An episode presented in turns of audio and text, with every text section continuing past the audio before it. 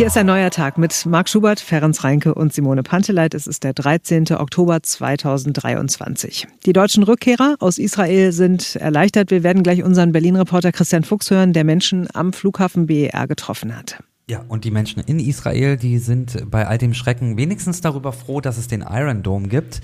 Das Raketenabwehrsystem, das die Raketen von Hamas und Hisbollah abfängt. Das schauen wir uns auch gleich mal an.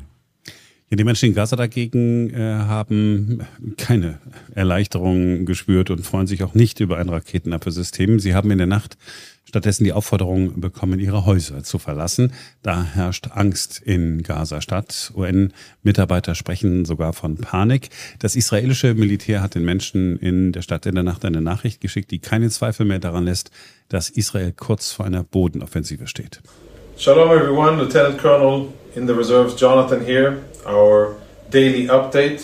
It is Friday morning, sieben Uhr zwanzig a.m. local Israeli time. Armeesprecher Jonathan Conricos hat heute früh im allmorgendlichen Update äh, die Nachricht vorgetragen, die da verschickt worden ist und äh, die auch ein bisschen erläutert. Und das sind die wesentlichen Auszüge. To share with you first is a humanitarian step that the I D F is taking in order to minimize civilian casualties as this war unfolds. And I would like to read verbatim, word for word, the message that we sent, obviously in Arabic, to the local population in Gaza City, informing them of the need to evacuate from where they are for their own safety. This is the message. The I D F calls for the evacuation of all civilians from Gaza City. I can, I'll zoom in in a second, from Gaza City, from their homes, southwards, for their own safety and protection, and to move to the area south of Wadi Gaza, the river Gaza, as shown on the map. We distributed this with a map. Ja, das ist der Moment, der zeigt auf eine Karte im Hintergrund, die auf dem Bildschirm hat, auf der ist dieser Fluss eingezeichnet, um den es geht. Südlich von diesem Fluss sollen sich die Menschen äh, dann versammeln und nördlich davon in Gaza-Stadt dürfen sie nicht mehr sein. You can see it here, this path. That is the Gaza River and what the uh, statement is saying that people living in Gaza for their own safety should move south of this river. A river being something clear and understandable for everybody, uh, whether or not they have a map or no. I'll continue to read. The Hamas terrorist organization waged a war against the state of Israel, and Gaza City is an area where military operations are taking place. This evacuation is for your own safety. You will be able to return to Gaza City only when another announcement permitting it is made.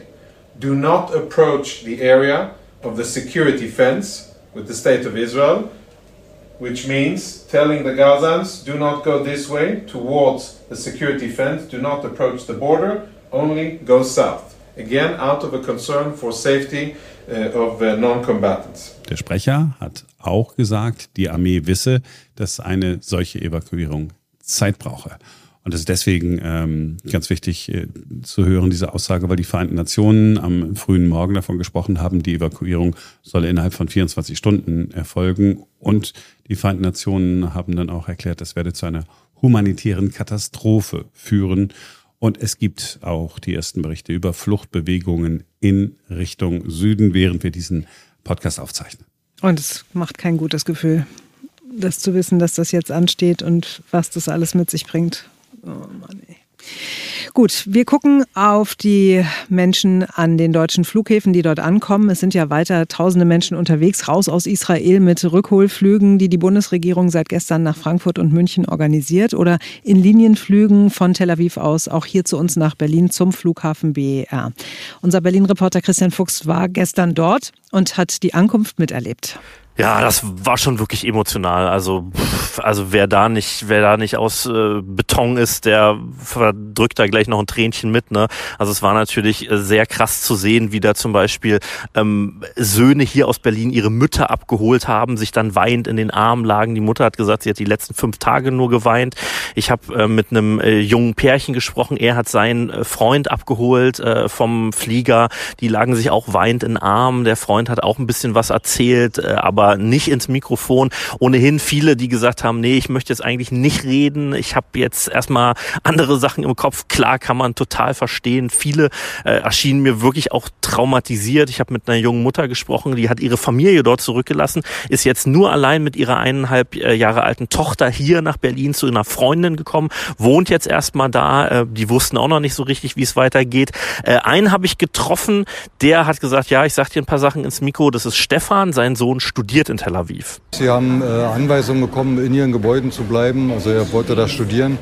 Ja, Luftalarme vermehrt als sonst, aber der Iron Dome scheint zu funktionieren.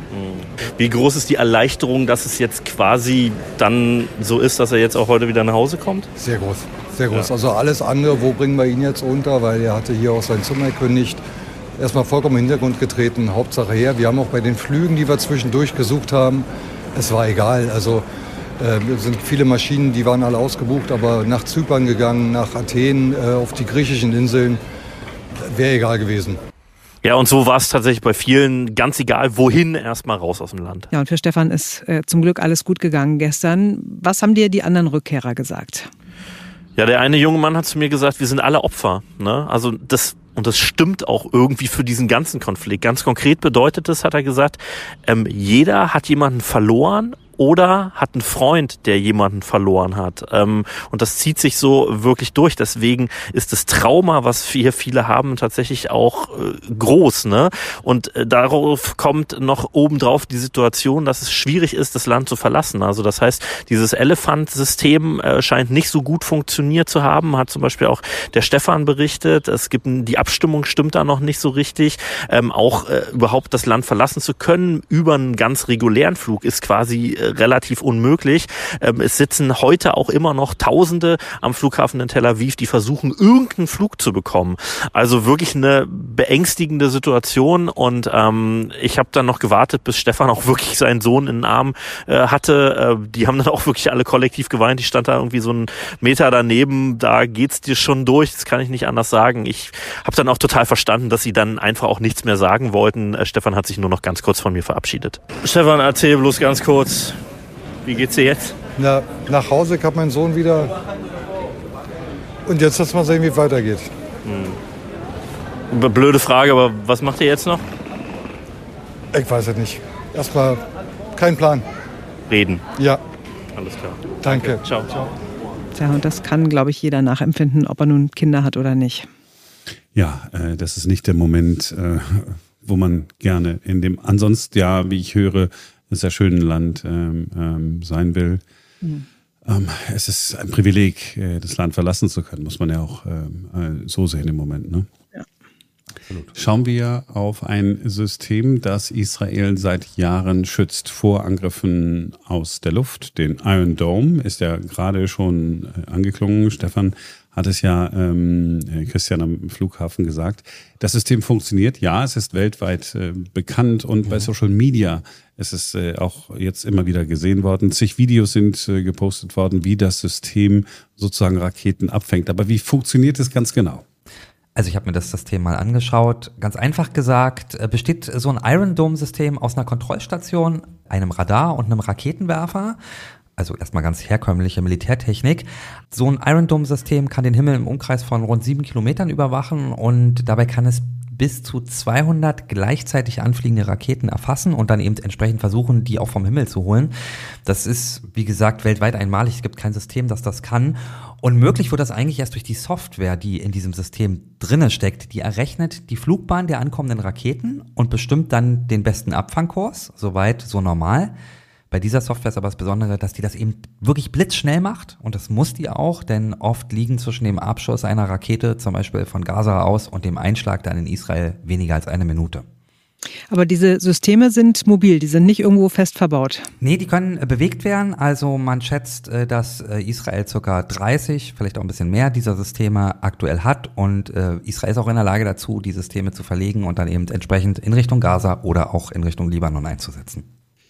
Die Abschussquote ist ja sagenhaft, liegt bei neunzig Prozent. Das System ist so gut wie kein anderes auf der Welt, mhm. hast du schon gesagt. Ja. Aber es ist nicht unfehlbar und es könnte den Israelis noch Probleme machen in der nächsten Zeit. Ja, dafür gibt es äh, mehrere Gründe. Wie gesagt, das System ist sehr, sehr gut. Aber bei so einer hohen Zahl an gleichzeitig abgeschossenen Raketen, da gerät es dann auch irgendwann an seine Grenzen. Also wir haben Zahlen diese Woche gehört, äh, fünftausend Raketen sind äh, in der vergangenen Woche runtergegangen auf Israel. Das heißt, das System wird irgendwann überlastet, übersättigt, sagen auch Experten. Dazu kommt, dass auch Israel nicht über unbegrenzte Mengen an Abwehrraketen verfügt. Wie viel Munition für den Iron Dome vorhanden ist, das ist natürlich geheim. Was bekannt ist, sind die Kosten. Eine Rakete kostet fünfzigtausend US-Dollar. Das ist ein Vielfaches dessen, was die Hamas für ihre Raketen aufwenden muss. Wir haben ja teilweise bei Social Media gesehen, dass die Hamas ihre Raketen zum Beispiel aus Wasserrohren baut. Also das ist, der ökonomische Aufwand für die Hamas ist halt viel, viel, viel kleiner als für Israel. Aber was ist ein Menschenleben wert? Ja. Also wenn man jetzt sagt, eine Rakete äh, kostet fünfzigtausend Dollar, wenn man damit die eine Rakete abfangen kann und auch nur ein Menschenleben äh, gerettet hat, wäre das also, ne? Absolut. So. Ja. Äh, Nachschub allerdings äh, ist natürlich die große Frage. Ja. Äh, die U S A stehen so gut es geht bereit. Ja, also wenn es äh, diese äh, Raketen irgendwo gibt und sie nicht erst produziert werden müssen, dann kommen die im Zweifelsfall aus den U S A. Zwei Milliarden Dollar Unterstützungspaket wird ja äh, gerade diskutiert und äh, die Amerikaner haben ja keine Zweifel daran gelassen, noch nie Zweifel äh, daran gelassen, dass sie äh, alles tun, um Israel zu helfen und Israel zu schützen. Wollen wir den Sack jetzt zumachen und uns einfach ins Wochenende verabschieden oder wollen wir noch einen versöhnlichen Schluss mit einem ganz anderen Thema? Ja, wenn es relevant wird. Weiß ich nicht. Das ist auf jeden Fall eines, das dich sehr bewegen würde. Mhm, mh. Das ist eine Meldung, die ich gestern gelesen habe und bei der ich wirklich sofort an Marc denken musste, weil es, es gibt zwei Themenfelder, die Marc wirklich auf die Palme bringen. Das eine ist, wenn es um irgendwelche Aktionstage geht, also der, keine Ahnung, Suche deinen Sockentag oder der Welttag des Hundes oder so, sowas findet Marc richtig scheiße. Mhm, ja. Und das andere ist, es geht um Relationen. Also ich lese die Meldung mal kurz vor, die mich gestern sehr amüsiert hat. Diese Diese Woche hat die Berliner Stadtreinigung B S R ihren alljährlichen Spezialeinsatz zur Laubbeseitigung auf Berlins Straßen begonnen. Im Sinne der Verkehrssicherheit kümmern sich darum rund zweitausenddreihundert Beschäftigte mit fünfhundertfünfzig Fahrzeugen. Pro Herbstsaison sammelt die B S R durchschnittlich sechsunddreißigtausend Tonnen Laub ein. Das entspricht, und jetzt kommt's, dem Gewicht von etwa sechstausend afrikanischen Elefanten. Ja, und Marc hasst eben solche Vergleiche. Bitte erklär unseren Hörern doch nochmal, warum. Also, jetzt, zunächst mal ist es ja eine gute Idee, Dinge greifbar zu machen. Ich versuche das ja auch. So, mhm. ähm, und äh, in Journalistenschulen und da, wo Pressesprecher ausgebildet werden, falls die ausgebildet werden, sind ja meistens ehemalige Journalisten, aber eben nicht alle so besonders talentiert. Äh, die, die haben dann immer mal gedacht, okay, bitte mit griffigen äh, Vergleichen arbeiten. Muss nicht gleich eine Metapher sein, es reicht einfach, dass man sich das besonders gut vorstellen kann. So, und jetzt machen wir mal das Experiment. Wir stellen uns mal alle vor, sechstausend afrikanisch, afrikanische äh, Elefanten. Wie, also man hat es nicht sofort griffig. Man kann sich das irgendwann schon vorstellen, aber man weiß nicht, äh, wie weit man in den Horizont gucken. Ne, so. Gar Und deswegen nicht. Ist das wichtig für alle, die das irgendwie äh, noch einmal äh, versuchen wollen. Es gibt dazu auch Untersuchungen. Die Zahl, die vor der Einheit steht, muss möglichst klein sein. Also statt sechstausend afrikanische Elefanten wäre es gut, wenn da stehen würde, ein Olympiastadion voll mit Laub, wenn das denn jetzt passt. Oder äh, statt der, äh, das ist so viel wie dreißigtausend Badewannen voller Wasser. Äh, hören wir auch immer wieder, wenn äh, der ein oder andere denkt, ach Mensch, ich habe mal eine kreative Idee, äh, denn es hat so stark geregnet. Nein, denn niemand kann sich diese Badewannen vorstellen. Es ist besser zu sagen, das ist einmal das Schwimmbecken im Olympiabad voll. Aha, hat man sofort ein Bild und begreift es sofort. Aber es ist nicht auszumerzen. Ich habe ja selber die Gelegenheit ähm, gehabt, an der einen oder anderen Stelle mal Tipps geben zu dürfen in so Seminaren und so. Und das, das setzt sich nicht durch. Weil die Menschen, die das dann schreiben, wenn ich dann frage, kannst du dir das selber vorstellen? Nee. Aber man hat mir gesagt, ich soll... Ja. Genau. Und irgendwer hat möglicherweise dann äh, auch bei der B S R-Pressestelle gedacht, Moment mal, wenn, machen wir es aber richtig.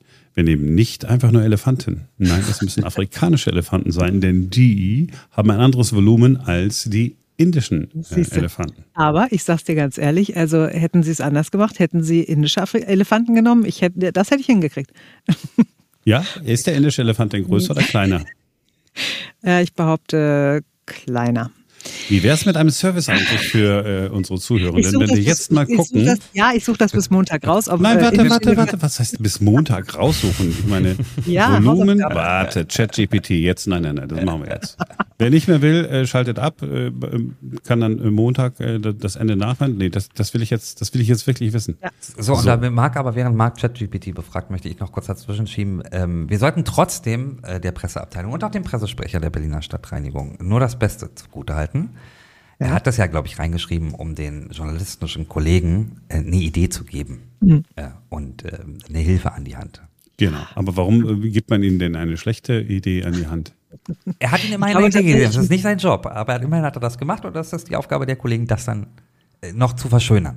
Und tatsächlich, also ich glaube, A, dass das immer so ein bisschen Copy and Paste ist, weil ich arbeite auch schon seit vielen, vielen Monaten beim Radio und jedes Jahr im Herbst kommt diese Pressemitteilung raus und jedes Jahr gehen zum sechstausend afrikanische Elefanten. Also ich glaube, da macht sich gar keiner mehr einen Gedanken drüber oder es ist mittlerweile auch bei der B S R schon der Running Gag. Aber schlussendlich muss man auch sagen, wir finden es natürlich super, dass die B S R das macht. Also Dankeschön an alle zweitausenddreihundert Männer und Frauen, die da das Laub beseitigen und die Straßen und Gehwege in Berlin damit sicherer machen. Du müsst gar nicht so lange auffüllen. Ich bin ja schon lange äh, soweit. Ja, ich bin ja schon lange soweit. Also, also ChatGPT macht das äh, ganz genau. Ein ausgewachsener afrikanischer Elefant hat ein Volumen von vierzehn bis sechzehn Kubikmetern. Das entspricht also neunundzwanzig olympischen Schwimmbecken. Jetzt Achtung. Ähm, warte. Was entspricht dem Volumen von neunundzwanzig Schwimmbecken? Olympischen Schwimmbecken. Aber da ChatGPT ja weiß, worauf ich mich beziehe, wenn es so angeblich, ja, ist ja ChatGPT vor. Ähm, mh, mh, warte, warte. Es rechnet. Er, sch- er schreibt schon. Er, er schreibt schon. Ah. Der längste Podcast aller Zeiten. Ja, wir können ja auch. Ähm nee, nee, mach ruhig, mach ruhig, ist schön. Ist bestimmt. Ihr könnt immer auf diese zehn Sekunden nach vorne skippen, wenn das. Äh für alle Journalisten, warte, für alle Journalisten sind neunundzwanzigtausend Badewannen übrigens. Also für die B S R neunundzwanzigtausend äh, Badewannen statt sechstausend Elefanten. Das wäre noch die schlechtere Alternative gewesen. Kann man ChatGPT nicht einfach fragen, wer das größere Volumen hat, ein afrikanischer Elefant oder ein indischer Elefant? Weil das wollten wir doch eigentlich wissen. Äh, ein afrikanischer Elefant hat ein Volumen von vierzehn bis sechzehn Kubikmetern. Ein asiatischer Elefant, ja. also gar kein indischer, hat acht bis zehn Kubikmeter. Siehst du, habe ich gesagt, er ist kleiner. Hatte ich doch recht. Und danke, dass du mir meine Hausaufgaben übers Wochenende erspart hast. Das war's für heute. Wir sind am Montag wieder für euch da. Wünschen ein schönes Wochenende. Bis dahin. Der eine oder andere wird es bedauern, dass wir am Montag wieder da sind, wenn man das Ende nur gehört hat. Dann ist wieder ein neuer Tag.